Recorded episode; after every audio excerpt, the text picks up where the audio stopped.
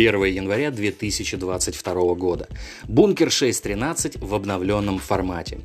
Год начался с хороших новостей из Греции. Профессор университета Аристотеля в Салониках утверждает, что волна коронавируса омикрон спадет к 20 февраля и станет последней. В своих прогнозах ученый ссылается на математическую модель развития очередной волны пандемии. Тенденция роста новых случаев коронавируса будет продолжаться до 20-22 января, а средний за неделю уровень достигнет 66 тысяч случаев инфицирования, предположил ученый. Дословно так. 20 февраля, через месяц после пика волны омикрона, уже завершится ее спад. Тогда среднее еженедельное количество случаев инфицирования будет составлять 3,5-4 тысячи случаев. По мнению профессора, после этого волна коронавируса начнет спадать, а большая часть жителей Греции будет иметь иммунитет к инфекции. При этом он добавил, что если пандемия и закончится, то в обществе не должна преобладать логика самодовольства, что все легко переболеют и все закончится. Ну, конечно, все замечательно, но тем не менее осталась пара вопросов. Во-первых, будет ли волна последней только для омикрона? И во-вторых, касается ли эта замечательная математическая модель всего мира или же дело ограничится только Грецией? Не менее хорошие новости пришли из Японии, где ученые разрабатывают вакцину, дающую пожизненный иммунитет. Клинические испытания препарата запланированы на 2023 год. Над вакциной работают ученые из Токийского института медицинских наук. За основу исследования специалисты взяли разработанную в 18 веке вакцину против оспы, содержащую неопасный вариант вируса.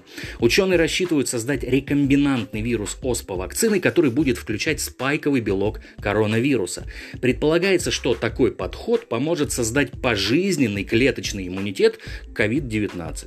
Подобный способ применялся в отношении мышей, которым вводили рекомбинантный вирус оспа-вакцины, содержащий ген птичьего гриппа.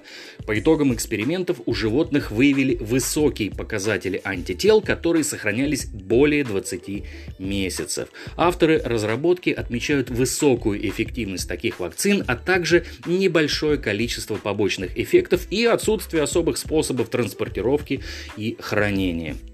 Надеюсь, этот проект удастся реализовать.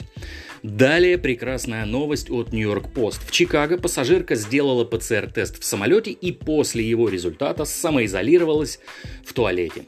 В середине полета она почувствовала, что у нее болит горло. Женщина сама сдала ПЦР-тест в туалете, и он показал положительный результат на коронавирус. Она сразу же сообщила об этом бортпроводнице, которая предложила остаться в помещении, поскольку свободных мест в салоне не было.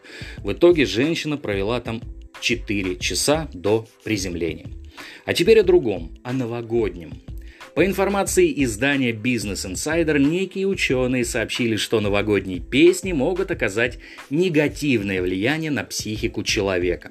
По мнению специалистов, прослушивание одной и той же композиции сначала поднимает настроение, а затем, наоборот, затормаживает работу мозга. Мозг перенасыщается. Это ухудшает внимание и усиливает уровень стресса в организме. Так, некоторые известные песни, согласно исследованию, вызывают скуку и раздражение. К тому же, многие песни напоминают людям о предстоящих тратах, заявили эксперты. Ну а я, в свою очередь, вспомнил о наших всевозможных огоньках, голубых и не очень, и согласился с учеными. В общем, желаю всем поменьше телемузыки, мусора и не только в праздники. На сегодня все. Конец связи.